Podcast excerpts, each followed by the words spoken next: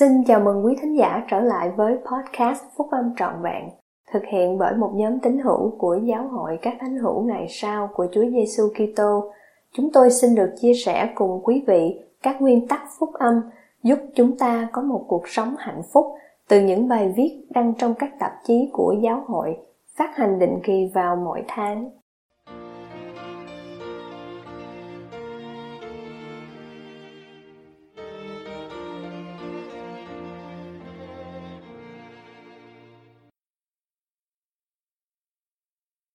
Làm gương cho các tín đồ. Bài của Chủ tịch Russell M. Nelson của Giáo hội các thánh hữu ngày sau của Chúa Giêsu Kitô, đọc trong Đại hội Trung ương tháng 10 năm 2010. Các anh em thân mến, buổi chiều hôm nay, chúng ta nhóm họp ở nhiều địa điểm trên khắp thế giới. Những người truyền giáo toàn thời gian tuyệt diệu đang hiện diện với chúng ta tôi xin mời tất cả những người truyền giáo toàn thời gian đứng lên. Bất cứ các anh em ở đâu, xin mời các anh cả và các chủ tịch đoàn phái bộ truyền giáo đứng lên. Chúng tôi biết ơn mỗi anh em. Chúng tôi cảm ơn các anh em. Chúng tôi yêu mến các anh em. Xin mời các anh em ngồi xuống. Thỉnh thoảng, chúng ta cần phải tự nhắc nhở lý do tại sao chúng ta có những người truyền giáo chính là vì lệnh truyền của Chúa là đấng đã phán. Vậy, hãy đi dạy dỗ muôn dân, hãy nhân danh Đức Cha, Đức Con và Đức Thánh Linh mà làm phép báp tên cho họ.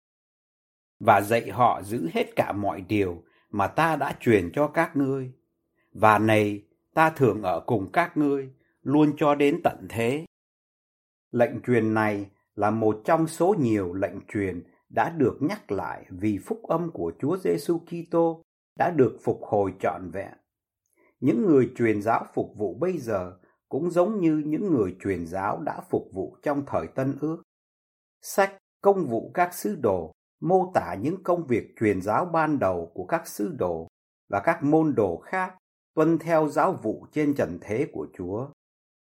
Trong đó, chúng ta đọc về sự cải đạo khác thường và phép báp tên của Sau Lơ, người Tạt Sơ là người trước đây đã hằng ngâm đe và chém giết môn đồ của Chúa không thôi, cùng ngược đãi các tín hữu của giáo hội còn phôi thai. Từ sự khởi đầu như vậy, Sau Lơ đã trở thành Phaolô cải đạo, một trong những người truyền giáo tài giỏi nhất của Chúa. Các chương 15 của sách Công vụ các sứ đồ thuật lại những công việc truyền giáo của Phaolô và những người đồng hành của ông.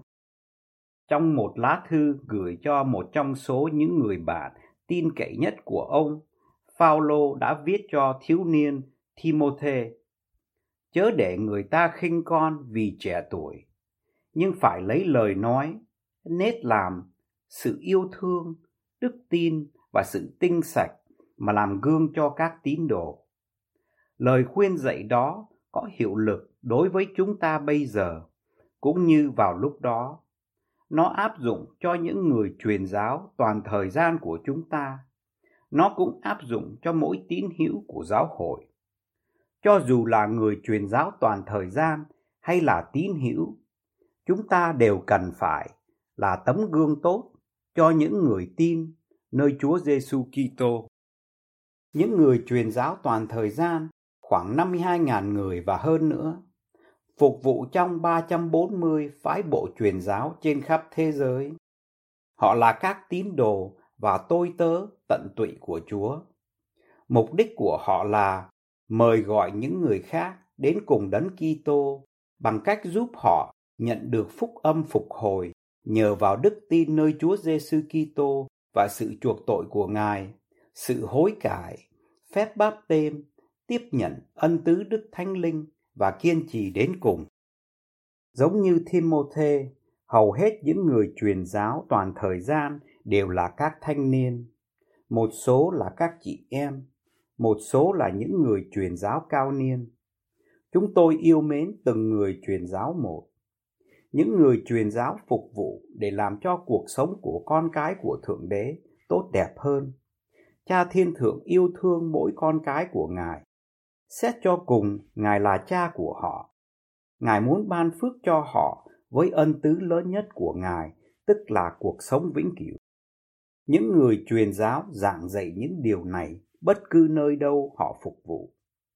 Họ giúp những người khác phát triển đức tin nơi Chúa, hối cải, chịu phép báp tên, tiếp nhận đức thánh linh, tiếp nhận các giáo lễ của đền thờ và trung tín, kiên trì đến cùng.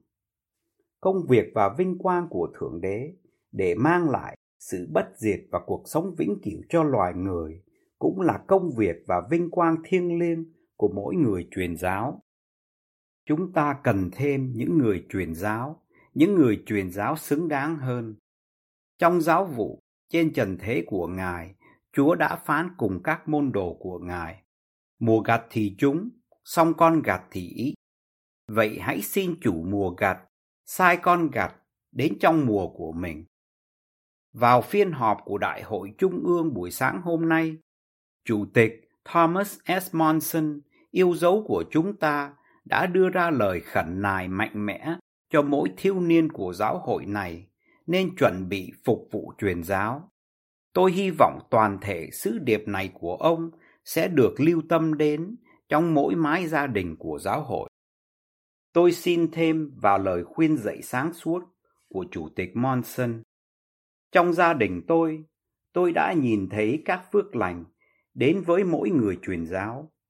Cho đến tận bây giờ, tổng số con cháu và vợ chồng của chúng được kêu gọi phục vụ với tư cách là những người truyền giáo toàn thời gian là 49 người và con số đó sẽ tiếp tục gia tăng. Trong mỗi trường hợp, tôi đã thấy mỗi người truyền giáo phát triển về mặt thông sáng, chín chắn trong cách xét đoán và đức tin trổ hoa. Cũng giống như nhiều thế hệ trước, họ dấn thân phục vụ Thượng Đế để phục vụ Ngài với tất cả tấm lòng, năng lực, tâm trí và sức mạnh của họ. Sự phục vụ truyền giáo đã giúp tạo thành vận mệnh thiêng liêng của họ. Phaolô dạy, hãy làm gương cho các tín đồ, cũng áp dụng cho các tín hữu. Đa số chúng ta chưa từng và có thể không bao giờ là những người truyền giáo toàn thời gian, nhưng tất cả đều có thể là các tín hữu truyền giáo.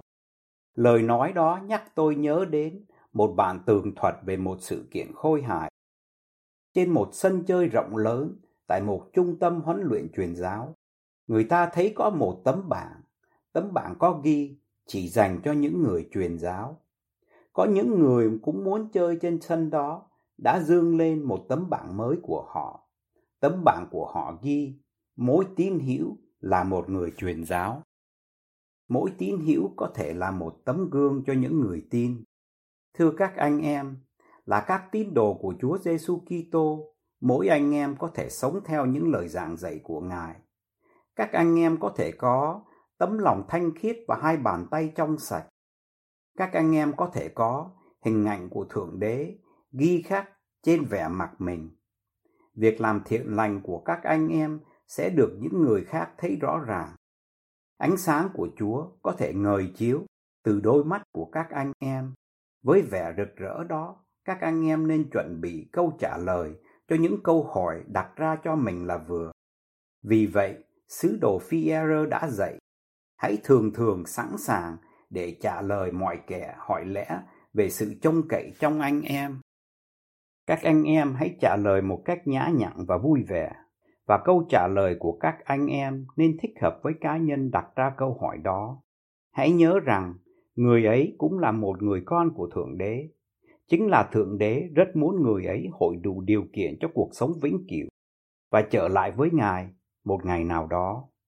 Các anh em có thể chính là người mở con đường cho sự cứu rỗi và hiểu biết của người ấy về giáo lý của Đấng Kitô. Sau câu trả lời đầu tiên của các anh em, hãy sẵn sàng tiến đến bước kế tiếp. Các anh em có thể mời người bạn của mình đi nhà thờ với mình. Nhiều người bạn của chúng ta không biết rằng họ được chào đón trong các tòa nhà giáo hội của chúng ta. Hãy đến mà xem là lời mời gọi của đấng cứu rỗi cho những người mong muốn học hỏi thêm về Ngài. Một lời mời đi tham dự buổi họp ngày Chúa Nhật với các anh em, hoặc tham gia vào buổi họp mặt thân mật hay buổi sinh hoạt phục vụ của giáo hội sẽ giúp xua tan những chuyện không có thật, hiểu lầm và làm cho những người khách mời cảm thấy thoải mái hơn ở giữa chúng ta. Là tín hữu của giáo hội, hãy tìm đến những người mà các anh em không biết và nồng nhiệt chào hỏi họ. Mỗi Chúa Nhật, hãy thân thiện với ít nhất một người các anh em không biết trước đó. Mỗi ngày trong cuộc sống của các anh em, hãy cố gắng nới rộng vòng thân hữu của mình. Các anh em có thể mời một người bạn đọc sách bạc môn, giải thích rằng sách đó không phải là một quyển tiểu thuyết hoặc sách lịch sử, mà là một chứng thư khác về Chúa Giêsu Kitô. Mục đích chính của sách này là để thuyết phục cho người Do Thái và người dân ngoại tin rằng Chúa Giêsu là Đấng Kitô, Thượng Đế vĩnh cửu, đã biểu hiện cho tất cả quốc gia biết. Có một quyền năng trong quyển sách này mà có thể làm cảm động lòng người và khuyến khích cuộc sống của những người chân thành tìm kiếm lẽ thật. Hãy mời người bạn của các anh em thành tâm đọc sách này. Joseph Smith nói về quyển sách quý báu đó. Tôi đã nói với các anh em trong giáo hội rằng, sách Mặc Môn là một cuốn sách đúng thật nhất trong số tất cả các sách trên thế gian và là nền tảng của tôn giáo chúng ta, và một người sẽ đến gần Thượng Đế hơn nhờ tuân theo những lời giảng dạy trong sách đó thay vì tuân theo bất cứ cuốn sách nào khác. Sách Mặc Môn giảng dạy về sự chuộc tội của Chúa Giêsu Kitô và là công cụ mà qua đó Thượng Đế sẽ làm tròn lời hứa thời xưa của Ngài là trong những ngày sau cùng này sẽ quy tụ dân Israel bị phân tán. Cách đây nhiều năm, hai đồng nghiệp của tôi, một y tá và người chồng của chị là bác sĩ, hỏi tôi tại sao tôi sống cuộc sống như vậy. Tôi đáp, vì tôi biết sách mặc môn là chân chính. Tôi cho họ mượn quyển sách của tôi và mời họ đọc sách đó. Một tuần lễ sau, họ trả lại sách cho tôi với một câu nói lịch sự. Cảm ơn thật nhiều nhé. Tôi đáp, anh chị nói cảm ơn thật nhiều nhé, là có ý muốn nói gì vậy? Thật là một phản ứng hoàn toàn không thích hợp đối với một người đã đọc quyển sách này. Anh chị không đọc quyển sách đó phải không? Xin hãy mang về đọc đi, rồi tôi sẽ lấy lại quyển sách của tôi sau. Khi thú nhận rằng họ chỉ dở các trang sách mà thôi, họ chấp nhận lời mời của tôi. Khi trở lại, họ đã nói qua màn lệ. Chúng tôi đã đọc sách mặc môn rồi. Chúng tôi biết sách đó là chân chính. Chúng tôi muốn biết thêm nữa. Họ đã học hỏi thêm và tôi có đặc ân để làm phép báp tên cho cả hai người đó. Một cách khác để các anh em có thể chia sẻ phúc âm là mời những người bạn gặp những người truyền giáo toàn thời gian tại nhà mình. Những người truyền giáo toàn thời gian được kêu gọi và chuẩn bị để giảng dạy phúc âm. Những người bạn của các anh em với cảm giác thoải mái trong nhà của các anh em và với sự bảo đảm thường xuyên của các anh em có thể bắt đầu cuộc hành trình của họ hướng đến sự cứu rỗi và tôn cao. Chúa phán, các ngươi được kêu gọi để thực hiện sự quy tục những người chọn lọc của ta vì những người chọn lọc của ta nghe tiếng nói của ta và không chai đá trong lòng. Thánh thư dạy chúng ta rằng, vì trên thế gian này vẫn còn có nhiều người bị ngăn cản khỏi lẽ thật vì họ không biết tìm thấy lẽ thật đâu cả. Đó không phải là cơ hội của các anh em sao? Các anh em có thể trở thành người môn đồ giúp họ khám phá ra lẽ thật. Giờ đây, trong thời đại Internet này, có những cách mới mẻ và hứng thú mà các anh em có thể làm công việc truyền giáo. Các anh em có thể mời bạn bè và những người láng giềng vào trang churchofjesuschrist.org mới. Nếu có trang nhật ký cá nhân trên mạng và những mạng lưới giao tiếp trực tuyến, thì các anh em có thể kết nối trang mạng của các anh em với trang mạng churchofjesuschrist.org và ở đó các anh em có thể lập ra một tiểu sử sơ lược cho mình Mỗi tiểu sử sơ lược gồm có một lời diễn giảng về niềm tin, một kinh nghiệm và một chứng ngôn. Vì đây là một chức năng mới, đa số các tiểu sử sơ lược đều có sẵn bằng tiếng Anh. Sau này sẽ có sẵn các tiểu sử sơ lược bằng các ngôn ngữ khác. Các tiểu sử sơ lược này có thể có một ảnh hưởng sâu đậm tốt lành. Cách đây hai tháng, có một thanh niên tên là Jack, sinh viên đại học năm thứ nhất, thấy một mục quảng cáo về churchofjesuschrist.org trên truyền hình ở Baton Rouge, Louisiana. Cậu ta kết nối với trang mạng và trở nên tò mò bởi các tiểu sử sơ lược của các tín hữu giáo hội. Tại trang mạng của chúng ta, cậu ta tìm ra trang mạng kết nối cho biết có thể đi nhà thờ ở đâu. Ngày Chúa Nhật kế tiếp, cậu ta mặc áo sơ mi trắng và mang cà vạt, đi nhà thờ và được giới thiệu với các tín hữu của tiểu giáo khu, cùng vui hưởng các buổi họp trong ba tiếng đồng hồ. Cậu ta được mời đến nhà của một tín hữu để ăn tối. Sau đó là bài học đầu tiên của cậu ta với người truyền giáo. Chưa đến hai tuần, cậu ta đã chịu phép báp tên và làm lễ xác nhận với tư cách là tín hữu của giáo hội. Xin chào mừng Giác nhé, cậu ta đang lắng nghe đấy. Mỗi tín đồ mẫu mực của Chúa Giêsu Kitô có thể trở thành một tín hữu truyền giáo hữu hiệu. Các tín hữu và những người truyền giáo toàn thời gian có thể sát cánh làm việc để mang các phước lành của phúc âm, đến cho bạn bè và những người láng giềng thân yêu. Nhiều người trong số họ thuộc vào Israel, giờ đây được quy tụ như đã được hứa. Đây là tất cả sự chuẩn bị cho ngày tái lâm của Chúa. Ngài muốn mỗi chúng ta thật sự làm gương cho những người tin. Tôi biết rằng Thượng Đế hàng sống.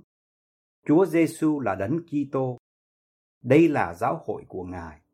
Sách Mặc Môn là chân chính. Joseph Smith là người phiên dịch sách Mặc Môn và vị tiên tri của gian kỳ sau cùng này. Chủ tịch Thomas S. Monson là vị tiên tri của Thượng Đế ngày nay. Tôi làm chứng như vậy trong thánh danh của Chúa Giêsu Kitô. Amen.